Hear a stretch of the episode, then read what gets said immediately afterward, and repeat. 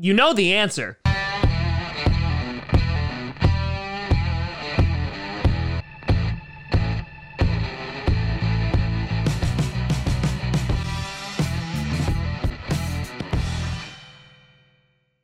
Karasi Posse Packer Nation. Welcome to another episode of Podcast, the podcast where you don't have to be a Packers fan, but it sure does help. I'm your host, Tom. Yes, while I can get Julio Jones in Madden, no, it does not mean we can get him in real life. Grossi, and today, after uh, a plethora of DMs asking, Tom, did you see the whole thing where the Falcons they, they have teams calling about Julio Jones. Should the Packers get him? Type of DMs. I'll just do the video. Before we get to that, I want to do a big shout and thank you to a brand new YouTube member, and that is Rocky Rodriguez. A big shout out and thank you to you. All right, so yesterday, a story came out that the Atlanta Falcons were getting calls of interest regarding their star wide receiver, Julio Jones. I forgot the pictures over here. And the Falcons organization, before this news broke, has been very adamant that they're not moving on from Matt Ryan, that they don't want to move on from Julio Jones. And now, not necessarily that it shifted, but basically they're like, yeah, well, you know, we're just going to hear him out. We're just going to take the phone calls. What's the harm in that? So this set off an avalanche of people freaking out, going, oh man, Julio Jones is about to be traded, even though that's not really what the story said. It was literally that they were just picking up the phone. So let's get to the shortest part of this video. The good. Why would the Green Bay Packers do this? Well, they have an all star in Davante Adams, and if you had Julio Jones lining up on the same damn offense, Holy mother of God, would that be an unstoppable force? You get some O linemen, and you know what? You just throw zingers to Tay, you throw zingers to Julio Jones. Julio Jones is able to be like, finally, I can win a Super Bowl ring with the team that won't choke it away. And it's a happy story. Julio Jones is a first ballot Hall of Famer. I mean, the guy from 2014 to 2019 has had over a thousand yards receiving in every single season.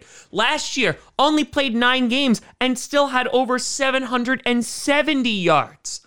And you're like, wow, just think about it, Tom. It would be beautiful. Okay, dream time is over. So let's snap back to reality here and talk about why this is most likely not going to happen. First of all, for the Falcons, they're not trading him before June 1st. If they traded him before June 1st, he would be a $23.25 million cap hit. And right now, the Falcons cap is around $2 million, which is not a lot. So, in case, you know, math wasn't a specialty of yours like it isn't for me, that's a lot of negative numbers. However, after June 1st, that cap hit only goes down to 7.75 mil, and they save about $15.3 million if they actually move on from Julio Jones. So, not too shabby. Now, Julio Jones still has three years left on his contract. He signed an extension back in 2019 for three years, $66 million, with $64 million guaranteed. And just in case the Packers did wind up bringing him in, he is going to be a base salary of $15.3 million. That is a lot of money, folks. Davante Adams is in line to get an insane extension, which is most likely going to make him the highest paid wide receiver in football. So not only is an Adams contract on the horizon, you look at the Green Bay Packers cap space and it ain't anything to sing about either we're in trouble. We still have to make cuts, or at the very least, are going to have to restructure some contracts. But let's just say the Packers were able to do some voodoo magic and we're able to move some cap space around and push everything in the future so we just get screwed later down the line. And they were able to make the cap space available. Even if, in that perfect world, they were able to do it. Julio Jones is 32 years old. And let me be very clear I'm not saying Julio Jones is a bad player. By far. Nay, nay. He's still one of the best wide receivers in the NFL. And I have no doubt that that offense would just be mwah, magnificent. But the Green Bay Packers need to get younger at wide receiver. And I know everyone's going to come out of the woodwork right now and go, but Tom, listen, You just load up, you sacrifice the future, and give this team right now, go all in, give them the best opportunity to win a championship. Yeah, you know, next year and years down the line, you might suck and you might be the new Lions, but listen, it's worth it for that elusive Super Bowl ring. And I will say that that is a very tempting, tempting train of thought. I want nothing more than for Aaron Rodgers to get a second Super Bowl ring with the Green Bay Packers. I want nothing more. However, we're already kind of going all in this season. We basically brought back a whole bunch of players except for Corey Linsley, and we kind of just kicked the can down the road and we're going to have significant cap issues next year. So bringing in Julio Jones would just make it worse. So, in the short term, I understand how bringing in a guy like Julio Jones would be very alluring, very attractive.